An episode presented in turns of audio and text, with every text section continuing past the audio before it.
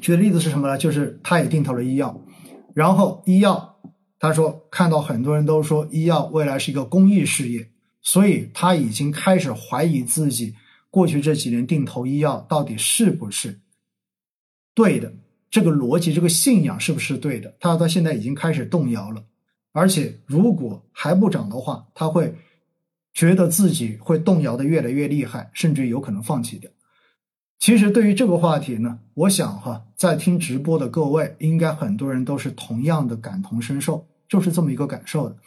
但是呢，我也反复跟大家讲过，因为我就是一个标准的重仓了医药在进行定投的投资人，对吧？我也是一个自己重仓的科技方向在进行长期定投的投资人。那你说我的账户上面有没有浮亏？肯定有浮亏，浮亏的少吗？肯定不少。我相信我账户上面所投入的资金，以及我现在账面上面浮亏的这个收益率，会比在听直播的很多人都要高一些。但是，我基本上可以说没有什么忧虑，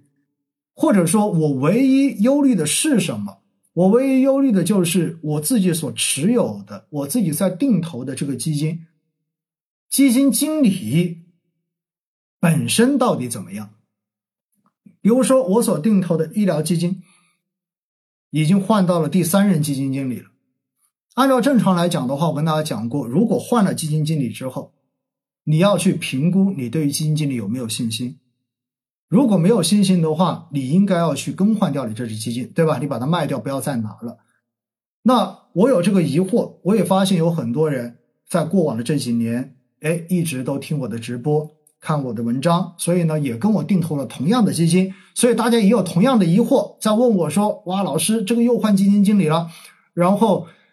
要不要怎么办？要不要换？”所以我才会在过去的这几期直接把金基金经理本人请到了演播室，对不对？然后花了七十分钟时间，把大家想问的问题，把大家对于医药行业的问题，把大家对于这个基金基金经理自己投资的想法。以及他自己的一个操作的思路的策略的想法，我都帮大家问了一遍。而问完之后，大家看完，看完之后的话，大家觉得你听完之后，你对他有没有信心？你觉得你听完之后，对他谈到的对于整个医药行业的这个看法，他的逻辑，你认为你认不认同？你如果觉得认同的话，那基本就不用忧虑了呀。所以我自己的感受就是在五月初做完那些直播。问完他七十分钟，跟他聊完七十分钟之后，我至少觉得我暂时不会考虑换基金，我觉得挺好的。为什么？因为他所说的那些思路我是认同的。比如说，他觉得创新药这一个是一个永远要关注的主线。没错啊，医药怎么可能变公益呢？你创新如果不去鼓励的话，做创新的人如果不能得到丰厚回报的话，谁会有动力去做创新呢？所以创新药我认同啊。然后又说到了中医药，对不对？中医药中间特别提到，因为中特估的这一个背景之下，有很多百年品牌都抓在这些老字老字号的手里，而这些老字号基本上都是属于央企持有。因此，在这样的背景之下，其实中特估的逻辑之下，中医药也有很好的这一个投资的前景，值得大家去关注。而且今年。这个基金经理在接手产品之后，确实在中医药的赛道上面，他是获得了非常好的投资回报的。他自己跟我聊的时候也特别谈到了这一点，对吧？然后后面还讲到了一个就是疫后修复所带来的机会，也就是院内修复，特别提到院内修复。我觉得这一点的话是在之前我没有太多认知的，但是这次听他聊过之后，我觉得确实是过去几年大家都不敢去医院。但是今年放开之后，其实大家对于去医院这件事情已经没有什么太多的这种担忧了。所以的话，院内修复这是一个机会。那么当然，最后也讲到了整个的这一个消费，对吧？就是偏消费类的这个医疗。所以几方面听下来之后，大家就会发现，哦，原来这个是投这些的，而且我认同。认同的话，那么在这个阶段的话，你愁什么呢？越低越买就好了嘛，便宜买好货，不就是我们应该做的事情吗？只不过在这个过程中间，你要学会去分析，比如说，在过去的这几年，为什么有些规模比较大的医疗基金表现的可能比其他的同行业基金更差呢？那是因为他手中所持有的因为它的规模在这里，它只能持有这一些头部的大公司，也就说白了，它只能是大盘成长，对吧？所以在这样的情况之下呢，过去几年因为规模的暴涨，使得这一些头部的公司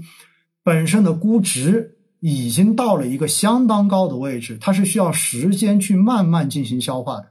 那么时至今日，这些头部的医药公司有可能估值都不能说已经到了一个特别便宜的情况，或者说到合理的情况。那相比而言，你会发现可能规模更小的行业基行业基金，反而比这些规模大的行业基金，你更值得在这个时间段去进行加仓。所以哈，这里就讲到了很重要一点：如果大家对于行业你是认同的，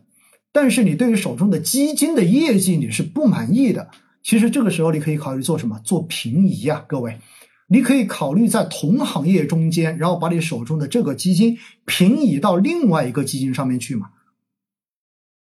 所以这就是一种思路。说到底的话，就是首先你对于板块的投资，你自己要有信心，你自己要对这个行业的方向有信心，有信心你就可以坚持住一个长期投资的理念。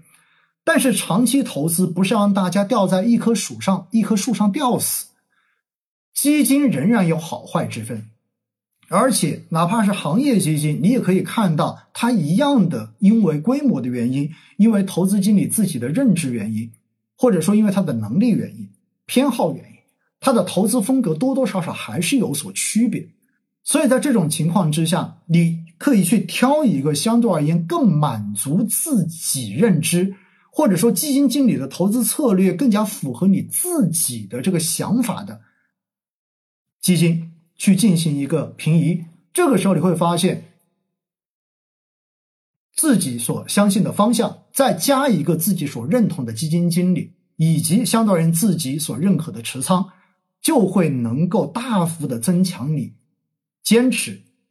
穿越微笑曲线的这个左侧到右侧的这个转折点。的信心，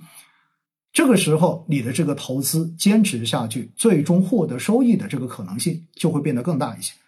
所以我就觉得哈，这是我典型的用我自己做例子跟大家所讲到的，对不对？那回过头来，同样的不只是我们讲到的这个医药方向，新能源也是一样啊。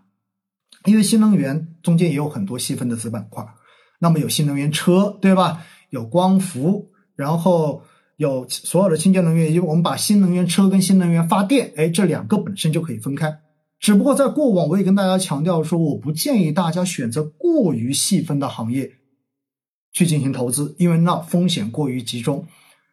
但是，当我们去选择一个相对而言宽泛的新能源方向的时候，你会发现基金经理是不是同样的，他也会有自己的偏好，有些会偏向于新能源车、电池一些。而有些可能会偏向于新能源发电一些，所以在这种情况之下，我们同样的也值得去看他们的季报，也值得去看他们的持仓，也可以考虑像刚才我所建议的一样，在同行业方向中间，你是否有必要去做一些平移？如果有的话，你调过来之后，是不是会让你的这个投资的焦虑感下降很多？实际上，哈。在过往，我一直反复强调的，我说投资到底多少是技术，